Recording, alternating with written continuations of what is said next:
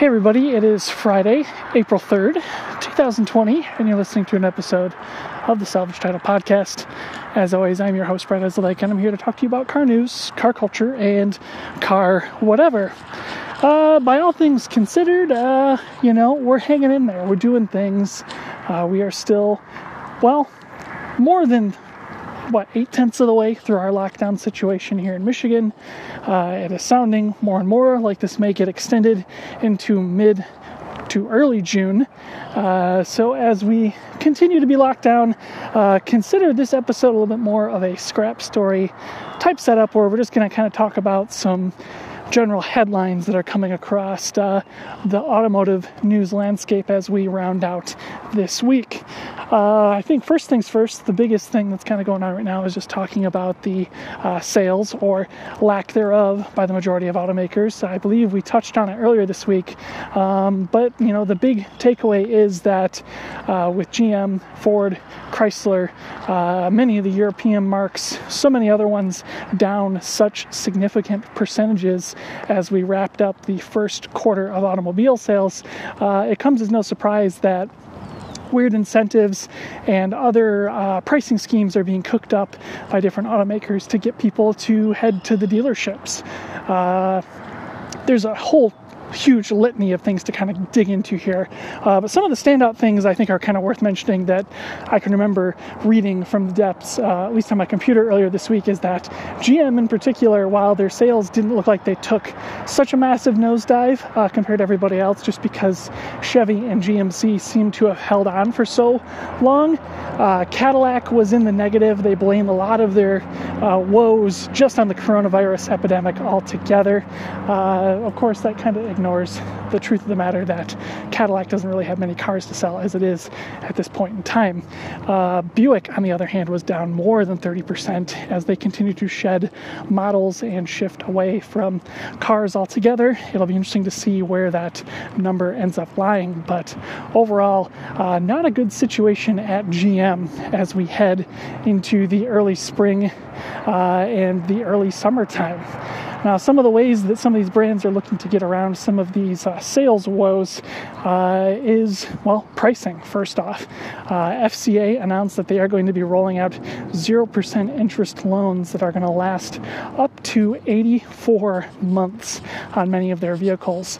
Uh, basically, you are getting a quote unquote free car, no interest uh, on that purchase, which is absolutely insane.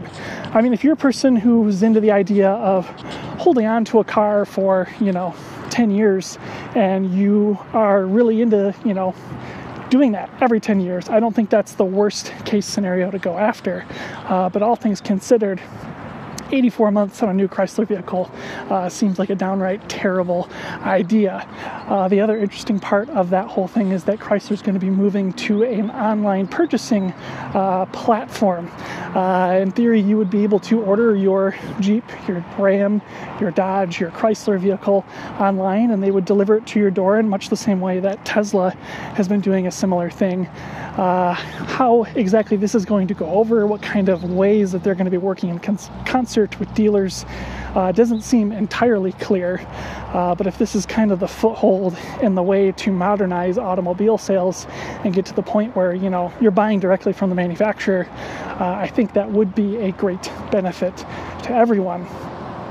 Now, it's going to be interesting to see how this kind of shakes out with Ram altogether, in particular, because uh, the truck sales also came in. And in that particular situation, GM, weirdly enough, is on top in the pickup trace or pickup truck race in the first quarter of 2020. Uh, I don't have the specific numbers in front of me, and it is a small lead, but nevertheless, uh, Chevrolet is selling more trucks than anybody else right now, uh, including the Ford Motor Company with their F 150.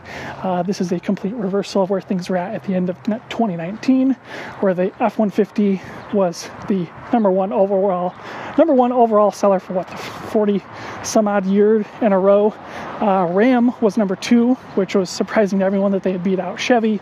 And then it was Chevy in third, followed by GMC in fourth place. And uh, you know, that kind of seems to be that that trend will maybe continue. But of course, with everything put on hold at this point in time, uh, there's really no telling what's going to be happening in the next several months, uh, let alone the rest of the year. Now, Ford in particular has an idea about how they want to address their shortfall of automobile sales kind of moving forward. And their big plan is to basically do, I guess, what worked for them back in 2009 and 2010. Uh, Ford wants to do a Cash for Clunkers program part two, where you get a guaranteed specific amount for a vehicle I think it's like older than 10 years with a certain mile per gallon rating.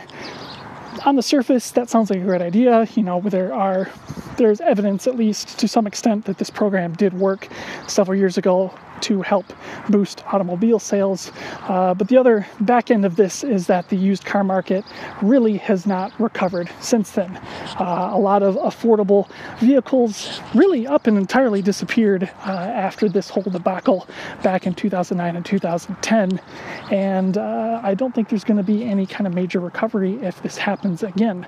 By that, what I mean is, you know, 10, 15 years ago, you know, you could walk out and buy a five to six thousand dollar used car, and it would be a pretty good shape, pretty reliable vehicle. Maybe not perfect on gasoline mileage, but overall, you know, it was reliable transportation to get you to and from work or to school or anywhere else. But when all these vehicles start getting scrapped, regular vehicles started to increase in price. Then there were issues with credit approvals and so many other things. And in the end, you know, you were left with a market where, in many cases, it was cheaper to buy a new car than it was to buy a used car, uh, particularly with pickup trucks, uh, with some of the larger SUVs, things like that. It was a very, very strange time. Doing that again in 2020 uh, ultimately seems like a really bad idea because if you know you're trying to lure somebody in with a guaranteed five, six, seven thousand dollar trade uh, and trying to rope them into a payment plan of 150 $200 a month on an 84 month loan when we have no idea what the economic situation is going to be a year from now, two years from now, three years from now. Uh, it, it, just seems like a shaky bit of policy, uh, to say the least. I, I, don't have my hopes up uh, that this would occur. I really don't want it to occur. So uh, I guess more news as it comes. But given that Ford uh, wasn't exactly on the government side when it came to rewriting CAFE standards uh, and continued to fight against it up until the very end. It's hard to say whether or not uh, some of the government officials will back them, given the way our current government ends up operating. Uh, it's it's a big mess to say the least, and you know shit slides downhill uh, pretty quickly because, you know, again, if car makers aren't making cars, there are a lot of people who don't have jobs. And when people don't have jobs, they're not buying cars. And of course, it's a cyclical process. The other thing that's been getting interesting has been seeing stories online about uh, parts companies starting to fold. Uh, a lot of those companies run on pretty tight margins, and whether it is the car companies who aren't ordering parts or they themselves being in states where there is some kind of mandated shutdown, uh, these places aren't operable. And when they can't continue to make the things that they need to make, uh, things end up going tits up. And uh, these small parts companies are going to likely be doing that going forward. And there's really, again, no way of knowing where the floor is at on this because if GM wants to spool things back up suddenly in two to three weeks uh, and they don't have I can't think of a parts company off the top of my head, but they don't have a small parts company to make gizmos and widgets for them, uh, they can't make, you know, a new Chevy Trax or, you know, a new Silverado pickup truck. And again, we are in very uncharted territory. Uh, the other thing has also been the stories about aftermarket parts companies folding altogether.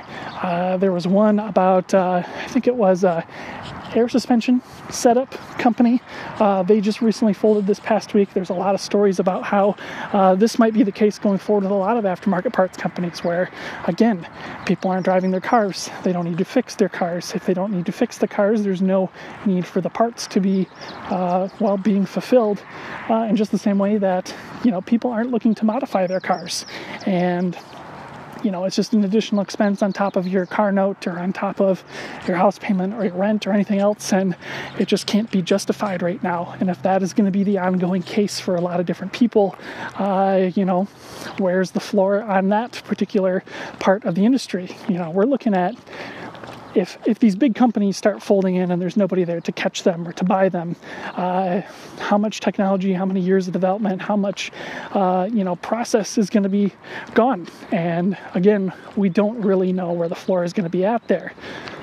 Now, speaking of high performance parts and other things, motorsport, of course, we talked about earlier this week in the Monday episode of the show. Uh, motorsports are pretty much canceled this year.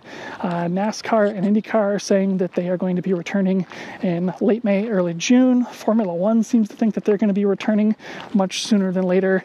Uh, but as that continues to be in a holding pattern, and many of these teams are losing money by not racing, uh, it's hard to say well, if anything is going to be moving forward at all the rest of the year.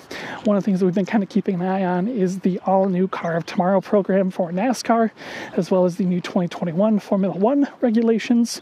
Both of those were supposed to go into effect for the 2021 seasons of each sport, respectively. And it is looking like, at least at this point in time, for Formula One, those regulations might get pushed back to as late as 2023 if Red Bull gets their way for sure. They might end up going uh, into effect in 2022. Uh, the hard part right now is that these companies just can't afford to spend the money to do the development work while their workers are back at home base. Uh, it is just not in the cards. And without that money coming in from sponsorship deals, from race wins, from manufacturer wins, things like that, they just can't guarantee that they're going to have cars that are going to be up to snuff uh, once the rules roll over next season. So Formula One getting pushed back, like I mentioned, NASCAR is also getting pushed back. Looks like NASCAR is going to be pushed back until the 2022 season, with the car of tomorrow getting further development work done as we continue to be here in the mid-season break. Uh, rest stop. I don't really know what you want to call it, but uh, NASCAR has been pushed back. Formula One's pushed back. It sounds like some of the development work might be getting pushed back for IndyCar as well. Uh, it's it's very tough to know uh, what exactly is going to be happening with these motorsports uh, as the year moves forward. Uh, but in good news, we do have some racing in air quotes going on this weekend. IndyCar is going to be racing online through iRacing, like they did this past weekend, uh, and it will be played on NBC. Uh, I don't know if it's NBC actual over-the-air TV or NBC Sports. One of the two will be carrying it, but that'll be. Saturday at 2:30 p.m. Uh, they're going to be racing at Barber Motorsports Park down in Mississippi, Alabama. I always forget which one that they're in, uh, but that should be an interesting watch. They did a really great job with their coverage last weekend. Hopefully, this week uh, is just the same.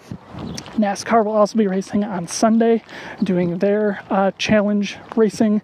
Uh, sounds like this week they're going to be at Bristol, and I believe they race at it's one or two o'clock on Sunday afternoon. Uh, this year they're going to be doing a stage, or at least for this event, they're going to be doing the stage racing again. So they're going to have two 50 lap uh, heat races that'll eventually lead to a 100 or 150 lap race at Bristol with uh, the full fat of uh, the winners and losers there for the main race. So should be pretty exciting. Uh, the NASCAR races have been so much fun to watch, uh, and hopefully more people get into this as uh, well. Fox and NBC and many other sports companies uh, continue to broadcast these races. Well, anyway, guys, that is a quick rundown of some of the car news uh, as we wrap up this week. Once again, I hope you're doing a uh, good thing being safe, not going out unless you have to, uh, you know, still getting some exercise when necessary, and uh, just being good people, washing your hands and covering your face. Uh, until next time, guys, we will see you on the next episode of the Salvage Title Podcast.